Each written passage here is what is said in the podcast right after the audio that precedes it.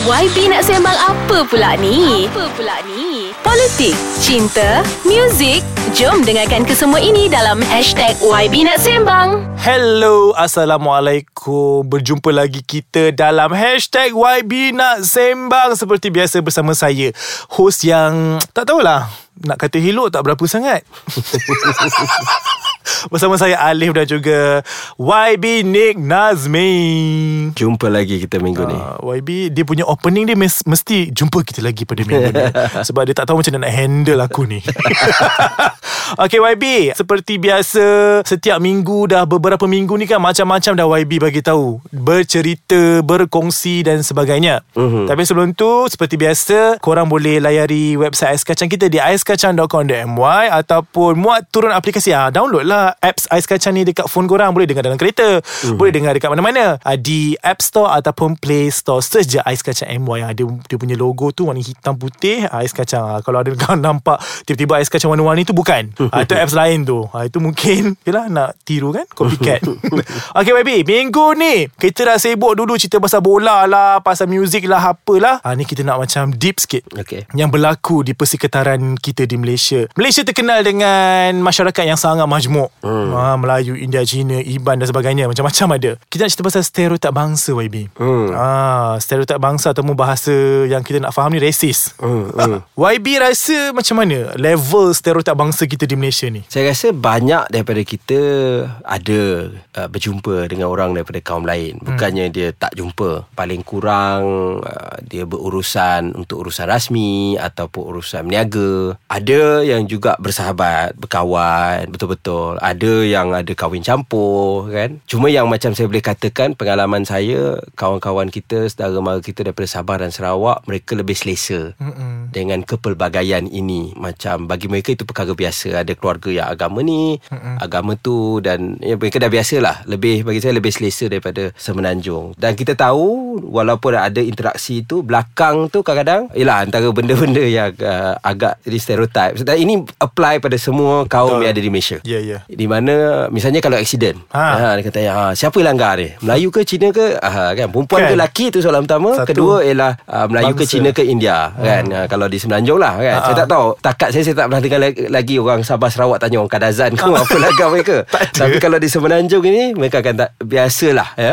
Itu adalah antara perkara-perkara. Dan kita kadang kita ada ada associate uh, perkara-perkara tertentu yang negatif. Mm-mm. ataupun positif. Itu pun tetap stereotip uh, dengan kaum yang tertentu ada mungkin melambangkan budaya mereka ada. Tetapi ada juga benda-benda yang tak betul. Tetapi kita dah associate dengan kaum tersebut. Mm-mm.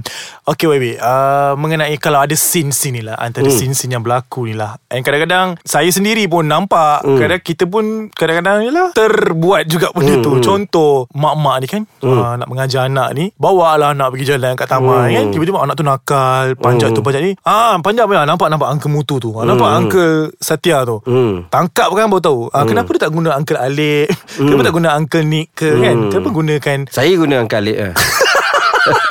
Saya Tapi- boleh semua Dah tapi uh, Ataupun apa Kadang-kadang uh, lebih tu Mungkin uh, orang Daripada luar negara Bangladesh Ah, Atau Afrika Ha. Kita ada kan Kita Ah, panggil ah, ada. apa Awang hitam Hmm. Ah, benda yang kadang-kadang kadang-kadang dalam surat khabar pun keluar yang sebenarnya tak berapa enak lah. Ya, kalau kalau kita jadi orang orang yang disebutkan tu kita tak suka. Kesian. Ah, tapi itu ialah biasalah mana manusia yang makna mereka ada macam mana dia benda yang dia tak biasa. Hmm. Dia akan orang kata kalau istilah Inggerisnya pihak yang lain ataupun the other. Hmm. Mana kita Contohnya kita Melayu Hmm. So the other tu yang Bukan Melayu Ataupun kita Cina Yang the other tu yang bukan Cina Jadi kita akan gunakan Pihak yang satu lagi tu Sebagai momokkan Ah. Ah, jadi itu memang tak sihat terutamanya kalau kita ajar kepada budak-budak. Betul. Secara terus terang eh, saya taklah kalau saya ada kawan-kawan yang alhamdulillah menerusi politik, menerusi hidup saya belajar. Saya ada kawan rentas kaum, Ya. ada daripada luar negara sebagainya. Kawan saya yang betul-betul rapat saya boleh buat lawak yang agak kalau bunyi tu agak melampau. Melampau. Kadang-kadang kita macam sebab dia kaum ni kita buat lawak.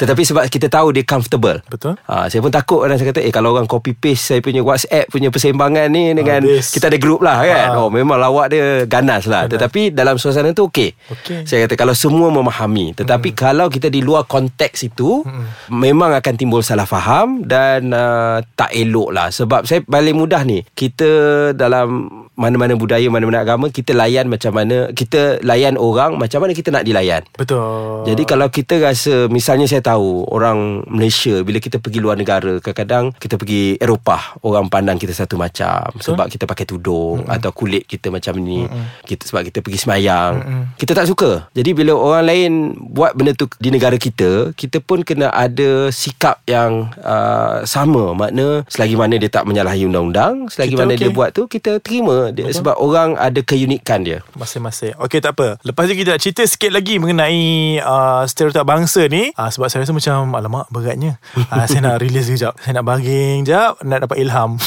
Sebenarnya tak sempat buat research. Kita rehat seketika guys. We are back people. We are back. Oh, Dalam hashtag YB nak sembang. Ah. Siapa cakap orang Melayu Tak boleh cakap pasal putih? Ni boleh ni. Saya ni macam-macam ada YB YB tengok saya ni macam apa Susah nak cakap jugalah.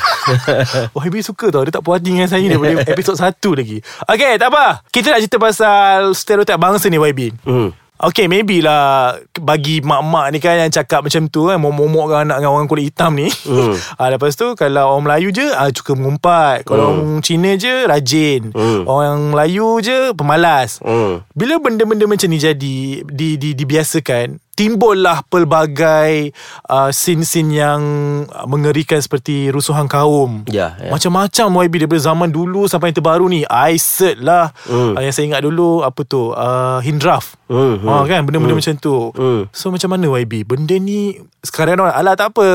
Nanti tiba-tiba ah, tengok Kalau sebab kata apa tu lah Dah jadi rusuhan kaum Dan Betul, sebagainya ni.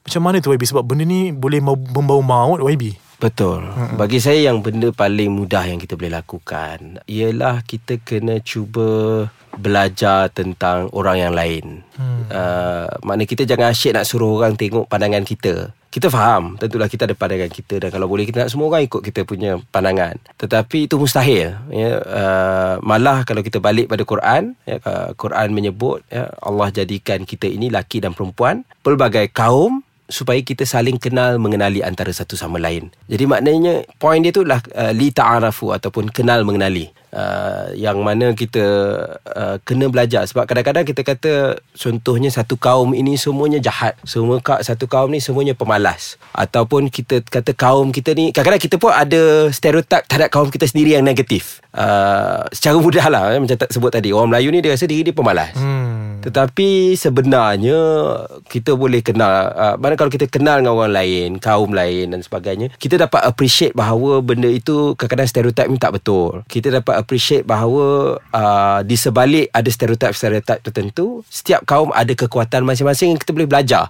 uh, daripada mereka. Um, jadi dan sebenarnya saya kita tengok berlaku di negara kita. Misalnya betul kita ada masalah dari segi ramai pelajar-pelajar bukan Melayu yang tidak pergi ke sekolah kebangsaan. Itu adalah masalah yang real. Tetapi sebenarnya flip side dia, ramai pelajar-pelajar Melayu dan India pergi ke sekolah Cina. Betul. Uh, itu satu perkara yang orang kurang appreciate. Uh, dan um, yalah kita ada mungkin kita suka tak suka itu cerita nombor dua tetapi bagi saya ada benda-benda ada nilai-nilai yang orang cuba belajar di situ. Uh, jadi kita cuba yang paling penting kita kalau kita ada banyak kawan dan saya tak mengatakan tidak ada masalah. Ada uh, masalah itu. Uh, diskriminasi itu wujud di kalangan semua kaum di Malaysia. Ada di kalangan orang Melayu dengan bukan Melayu dengan di kalangan uh, misalnya bukan Melayu dengan Melayu. Itu wujud. Betul. Tapi kalau kita banyakkan uh, kawan, banyakkan sahabat, bukan cakap cari jodoh eh.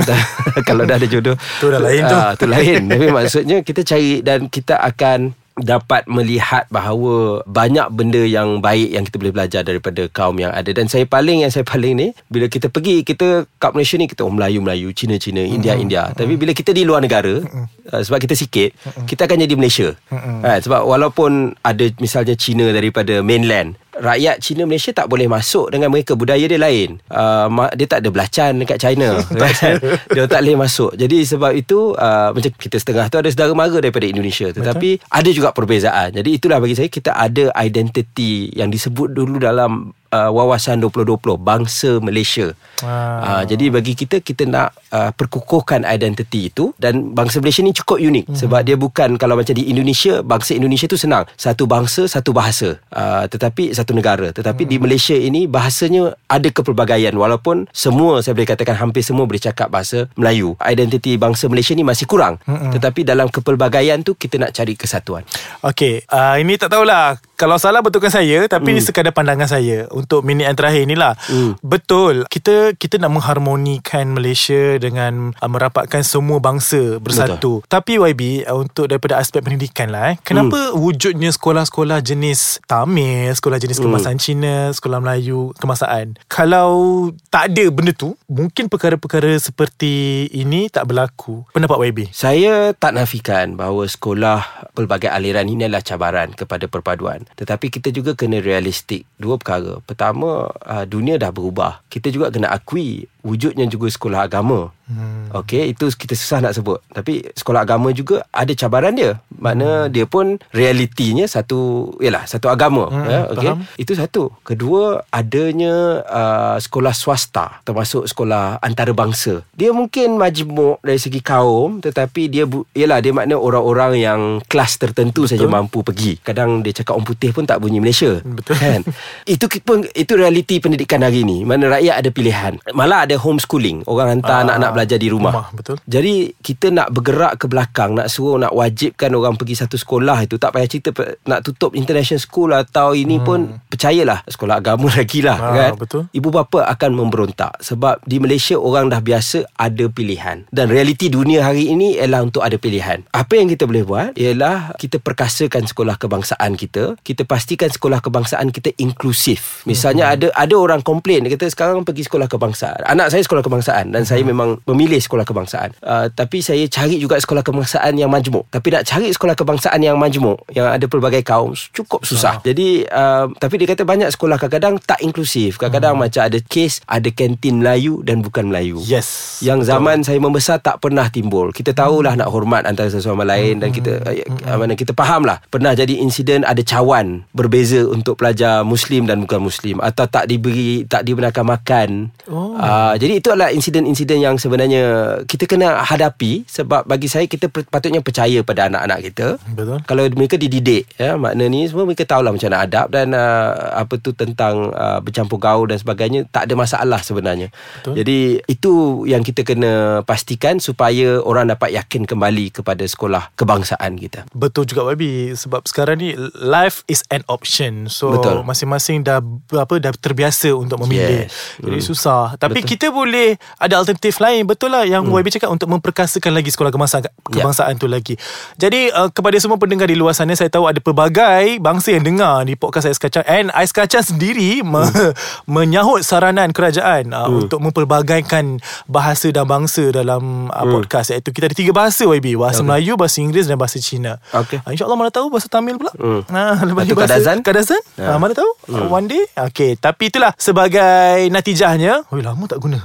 natijahnya eh. Kita haruslah hidup harmoni supaya negara terus maju dan kekal maju pada masa akan datang. Betul tak YB? Betul. Jadi itulah pada minggu ini ha kita macam-macam blur apa hal dah. Itu saja pada minggu ini ha YB pun rasa macam nak balik tu dah tak sabar dah macam banyak pula bebe Zalib ni kan. Kita jumpa lagi pada minggu hadapan dengan topik yang lebih menarik yang lain daripada yang lain ha, daripada YB sendiri. Kita jumpa lagi pada minggu hadapan. Assalamualaikum. Waalaikumsalam.